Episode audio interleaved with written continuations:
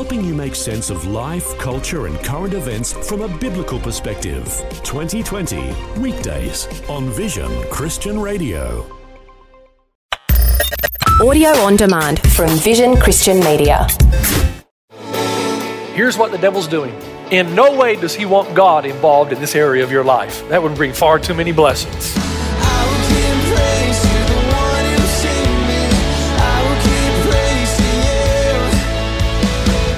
Hi, and welcome to Today with Jeff Vines.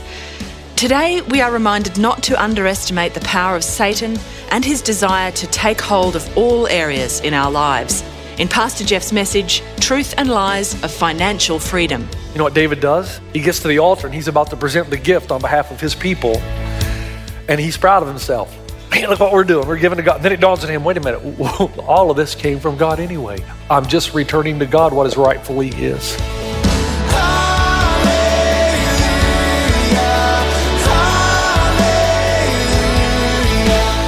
This is Today with Jeff Vines. Good to see you this weekend. You know, we're in a series called uh, The Resistance. We've said that according to the Bible, the same Bible that teaches you and me that God exists and that He sent His Son to die on a cross for us also tells us that there's an entity in this world that is diametrically opposed to anything good happening in our life. And when you underestimate His power, then you won't be on the lookout for it and it's possible that even though we are supposed to be more than conquerors, we can live our whole lives in an area of defeat. Jesus said in John chapter 10, verse 10, that the thief comes only to steal and kill and destroy. I have come that they may have life and have it to the full. So Jesus said, I've come to bring you life. There's a way that leads to life, but there's also the prince of the power of the air who is here to destroy you. Now, to help you understand how this really happens or where it really goes, I had a professor uh, when I was in seminary that wrote this word on the screen and he said, Students, now remember, he's talking to about 40 future preachers here. He said, Students, look at this word.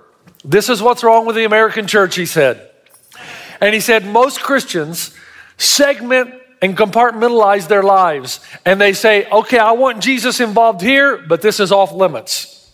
I want him involved over here, but I don't want his inclusion here. And so, because we we make our lives, Christian lives, segmentable, then any area that we don't give over to God, we automatically think is neutral. And he said it's not that way. God still loves you, but any area you don't give over to God, you're assuming that you're going at that area on your own, but you're really not. C.S. Lewis said it like this There is no neutral ground in the universe. Every square inch, every split second is claimed by God and counterclaimed by Satan. So if you don't have God's involvement in it, it means somebody else's involvement is in it, and you're going the way that is the wide gate in that particular area of your life. Now, isn't it true, folks? Stay with me. Isn't it true that some areas in your life appear to be, if you take this route, appear to be uh, binding when in all actuality they're freeing, and other areas in your life appear to be freeing, but in all reality, if you start down that road, you'll end up in bondage. Let me give you two examples. First, if you're on the outside looking in at Christianity, what do you think? When you share your faith with a friend, what does he say? Or what does she think? No way am I going to become a Christ follower. All those rules and regulations, right? I'm not going to go to church all the time. I have to give money and all this stuff. They're on the outside looking in and they're still placing Christianity with all the other religions in the world that says you do, you do, you do, and you might get in. You pray five times facing a certain direction, you go on a pilgrimage, and then you keep this long list of do's and don'ts. And if you do these things, God may let you in. They're still, still thinking about religion. Christianity's absolutely different. Who will bring any charge against those whom God has chosen? It is God who justifies. You don't justify yourself before God. If you could do that, you wouldn't need the cross. God justifies you, makes you right before Himself by sending his son to pay the penalty for your sin, past, present, future. So on the outside, you look at Christianity, that's binding. But on the inside, you know, no, it's freeing. It means I'm accepted by God on the basis of what Jesus did, not on my past, present, or future failures. Now, let's take drug addiction. That works the opposite way, right? Drug addiction, you think, well, that's freeing until you're addicted. Think about it. There's a, there's a debate going on right now, right? Whether we should legalize marijuana. Now, look at both sides of the argument. One argument says, hey, I'm not going to have anybody, especially the government, tell me what I can and cannot do. The other side, wait a minute. We're not trying to bind you, we're trying to free you because they believe firmly that marijuana is a gateway drug. And they're afraid that many young people, if we legalize marijuana, will start to smoke it freely and then move on to the next addiction. And because we know that other addictions kill, they're saying, hey, let's limit this in some way so it's not so easily accessible. Now, think about it just for a moment. This a Saturday, we had a funeral here of a young, young man. Place was packed. He became a Christian, but he had his addiction before. He spent the last few years really trying to conquer this thing, but in the end, it got him, and he overdosed, and he died. He lost his battle, but he did win the war. He was right with God, but still, the addiction battle is so strong, and any addict knows easy to grab onto, easy to grab onto, hard to let go of. Uh, Philip Seymour Hoffman died a couple of weeks ago. One of my favorite actors, first movie I saw him in was Patch Adams. Great actor, very talented. Whether you like movies or not, that's not the point. This guy was incredibly gifted. He prophesied his own death. He told his friends that he would probably die of a heroin overdose. He did. He knew that it had grabbed onto him so hard, it was so difficult to let go. Here's another. How many, how many of you watched that 70s show? Anybody? When it came out? I watched it because, I, but I watched it to see her. I mean, guys are like that. Put a pretty girl on television, you know, until they get married. Things changes, of course. And so this is uh, Lisa Robin Kelly, and she was on that 70 show. Here's what she looked like just before she died 43 years old, she died. The before and after are amazing with her. Drugs just destroyed any beauty that she had. Now, I go this direction because I'm trying to tell you something that there are things that the Bible teaches that appear on the outside to be bondage, but they're not. They're incredibly freeing, but you've got to trust it. And I want to talk to you about something this weekend that is destroying so many people. Let me read the passage again. Who will bring any charge against those whom God has chosen? It is God who justifies. Remember what I said last week? There is nothing happening inside you that can change the love of God for you, for those who are in Christ Jesus. So a pastor would contradict himself if he gave you this verse one week and then came out and tried to make you feel guilty the next week, right? How, does that, how can you harmonize that? You can't. So maybe what Pastor Jeff is doing is not trying to bring guilt because he can't. Nothing's happening inside you that would change the love of God for you. Maybe what he's trying to do is actually help me. So I want you to answer some questions for me. Thanks for joining us on Today with Jeff Vines. Pastor Jeff is sharing some truth and lies of financial freedom. Let's continue now. I want you to answer some questions for me. Number one, what is the number one cause of stress in a marriage? What, do I have to get you to sing it? Everybody in the room knows what it is money. Second, what causes a new marriage to disintegrate faster than any other outside agent? What are you shy or something? Come on, money, money, money. Come on, sing the song. Here we go. Three, what do couples fight over more than anything else? Money. Now, by that, you're three for three, you're doing well. Four, what is the devil's primary tool utilized to cause tension in any relationship? I'll tell you what it is. That may not be money. Get two Christian business partners that go into business together, they'll be fighting like everybody else over some period of time over what? Money. Money. Money. Now, I want to talk to you because Robin and I, I was 32 years old. We were in New Zealand. My father had taught me some great financial principles in my life that I had adhered to in most of my 20s, but I started making a little more money, not a lot, but a little more. And all of a sudden, I find myself seated with my wife across the table from a financial advisor, and my wife, who hardly ever shows any emotion, starts to cry. And that, I, that just opened my eyes. I, I have made my wife cry because the problem was with me. How many of you know who this guy is? He's the guy that sued McDonald's, Burger King, and Wendy's. Do you know why? He said they made him fat. True story. Oh, true. What I realized in that moment with Robin is I'm the one that's culpable. That we're in the situation we're in because of my lack of leadership in this area. And then it dawned on me. It was like a light went on. Wow. The devil wants me to be in financial bondage because when you're in financial bondage, you treat your wife differently, you treat your kids differently, you treat the dog differently. and any amount of joy you have in your life quickly dissipates because you've got this debt ball and chain hanging over your head.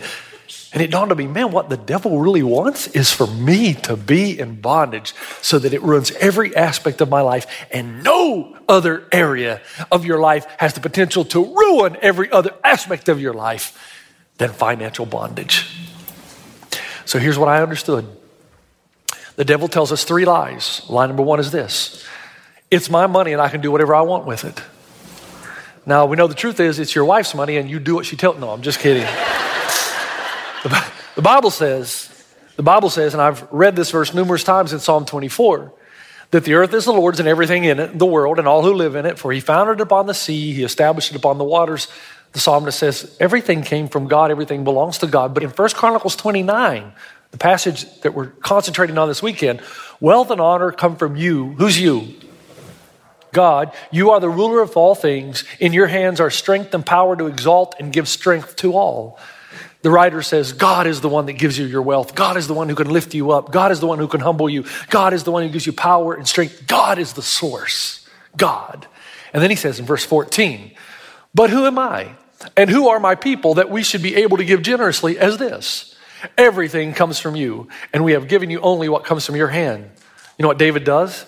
He gets to the altar and he's about to present the gift on behalf of his people, and he's proud of himself. Man, look what we're doing. We're giving to God. Then it dawns on him wait a minute, all of this came from God anyway. I'm just returning to God what is rightfully His.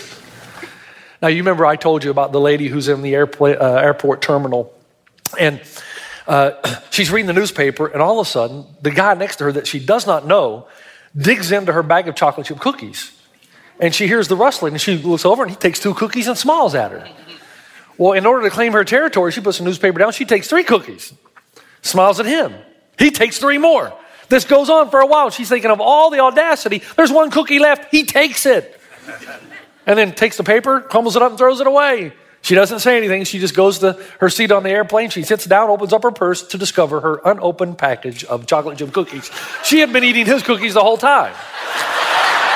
And the point of the story is the manner in which you use the cookies really is determined by who you think they belong to. You say, well, Pastor Jeff, how does this get me in bondage, though? First Chronicles 29. Wealth and honor come from you. You are the ruler of all things. In your hands is strength and power to exalt and give strength to all. The Bible says this. Look, here's what the devil's doing.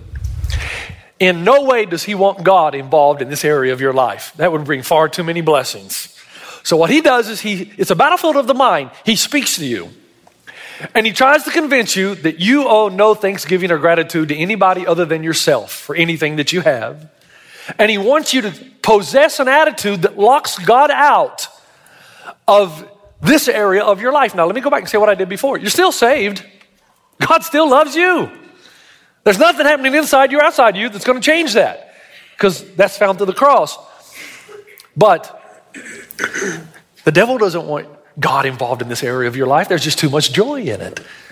But to you on the outside who've never tried it, now to those of us who are in it, we know those are on the outside, you think it's bondage. It's not, it's freeing. It's kind of like this, and it's not the potato head family. I don't speak goldfish, but I'm assuming if I could, I think the goldfish would say, You got a pretty good life here, got a little island, no predators, my own little home, don't have to share it. Okay, he might be lonely. But think of what he's really missing. There's a whole big aquarium out there.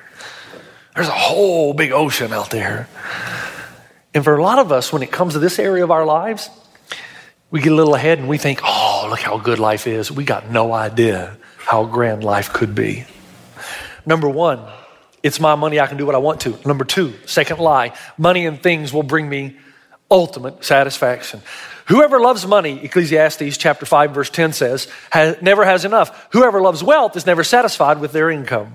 Now let me play a little game here. All right, I'm gonna take $100. Hold that for me if you would, just a second. Let's pretend like, let's pretend like, I've got my eye on that by the way. Let, let's, let's pretend like that's your money, okay? And I'm coming down after the service. And what's your name? Chris. And Chris, Chris says, Pastor Jeff, I'd like you to have this $100 bill, okay? Now, how many of you think your pastor loves money? Yeah, you're smart. Doggone straight. You're right. I love money, right? Come on. Any pastor who tells you he doesn't love money, run away because he's not going to tell you the truth. I'm like anybody else. What the first thing I think of when I see this? Golf balls. Yeah. Okay, after, after 10% to God, of course. Now, does the Bible say you can't love money? That's not the point the Bible makes. The Bible says that when you love money to the point it becomes your idol, when it is the thing that you pursue, then it's all out of whack and priorities are gone. When it's that thing you think will give you that thing that's missing in your life, and the more, come on, how many of you think, man, if I could just get to that number, I'd be happy? Oh, that's what you're thinking. If I could just make this much money, oh, that would be enough. It will never be enough. Never. I go back to the lady that's on the mat in Zimbabwe in 2008, I believe. We went over when Zimbabwe was in complete financial ruin. Uh, they actually printed a, uh, a $500 trillion bill. A $500 trillion bill. Was the highest in- inflation known to man since civilization began. And that wouldn't even buy you a loaf of bread. And we went out to the rural areas and I wanted to interview some of the people who were struggling. So we took a camera, went out to Cheetah Hospital, and I told the guys, let's go out into the village, let's meet some people. First person we met, there was an old lady, probably 70 some years old, seated on a mat. The totality of her existence was a mud hut about as big as this part of the stage right here. That's where she lived. She had one goat, and she'd go down to the river three miles away to get water every day, and her food was a bowl of meal every day. Okay? I sat down on the mat beside her, and through a translator, I asked her, Okay, if we could get you anything that you needed or wanted, what is the one thing we could help you with? What, what, what, what could get you? And I thought this was going to be a benevolent video, right? We're going to do something fantastic. She snaps back through the translator. Everything I truly want, I already have. So I'm intrigued. I say, what, what is it? What is it? What is it? She, and she said, Well, it's not a what, it's a who. I have Jesus. And when you have Jesus, He's all you need. So here is this woman who has nothing, who's in poverty, and she's happy because she says all she really needs is Jesus. And when you have him, you don't need anything else. The Minirth Meier Clinic is supposed to be the top psychologist, psychiatrist on the planet, right? They wrote a book called Happiness is a Choice. And in the book, they say that many people choose happiness, but they never find it. And the reason is, is because they look in the wrong places. They seek for an inner peace and joy, never find it. They seek for happiness in materialism, don't find it. They seek for joy in sexual prowess, but end up with fleeting pleasures and a bitter long term disappointment. They seek inner fulfillment by obtaining positions of power in corporations, in communities, in their own families. They remain unfulfilled, and then they go on to say, Millionaire businessmen come to my clinic. They tell me that they have big houses, yachts, and condominiums. They say they have nice children a beautiful mistress, an unsuspecting wife, and secure corporate positions, yet they have suicidal tendencies. They want to kill themselves. They have everything this world has to offer except one thing they are seeking the most. They cannot find inner peace and joy. I think of King Solomon. Here's a man of great wealth. He killed 30 oxen and 100 sheep every day to feed 14,000 people in his palace. How would you like to feed 14,000 people? What do they do? Just ring the doorbell, we're hungry. 14,000 of us every day. He possessed what seemed to be unending knowledge. We know from outside sources other than the Bible that he wrote 3,000 works of profound truths. Seven to 900 are recorded in our Old Testament. He wrote over a thousand songs. He was said to be the wisest of the wise. He ate the finest food. He possessed all the expensive items of gold and silver. And he surrounded himself with literally hundreds of beautiful women across the land. And yet he gets to the end of his life after having had all of this. And he says in Ecclesiastes chapter 2, verse 11, everything I look for in pleasure, good or bad, under the sun was a chasing after the wind. It's a Hebrew word that means the harder you pursue something, the more it eludes you. Why is it that the Bible repeatedly reminds us that money and stuff will never bring us the satisfaction that God can. And yet there's a lady who lives in total abject poverty in Zimbabwe who gets that, and we who live in the affluent West don't.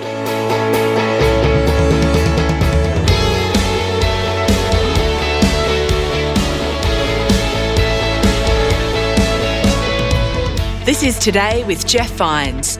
And that's all we have time for today. But we'll hear some more truth and lies of financial freedom as Pastor Jeff continues next time in 1 Chronicles chapter 29. Now, what the devil will do is when you get in a bad situation financially, he will give you quick ways to get out that look good, but ultimately you'll just dig yourself deeper and deeper.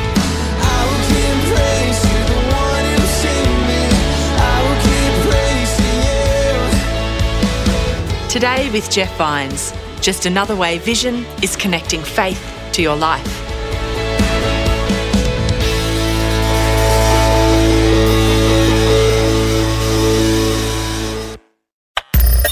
Thanks for taking time to listen to this audio on demand from Vision Christian Media.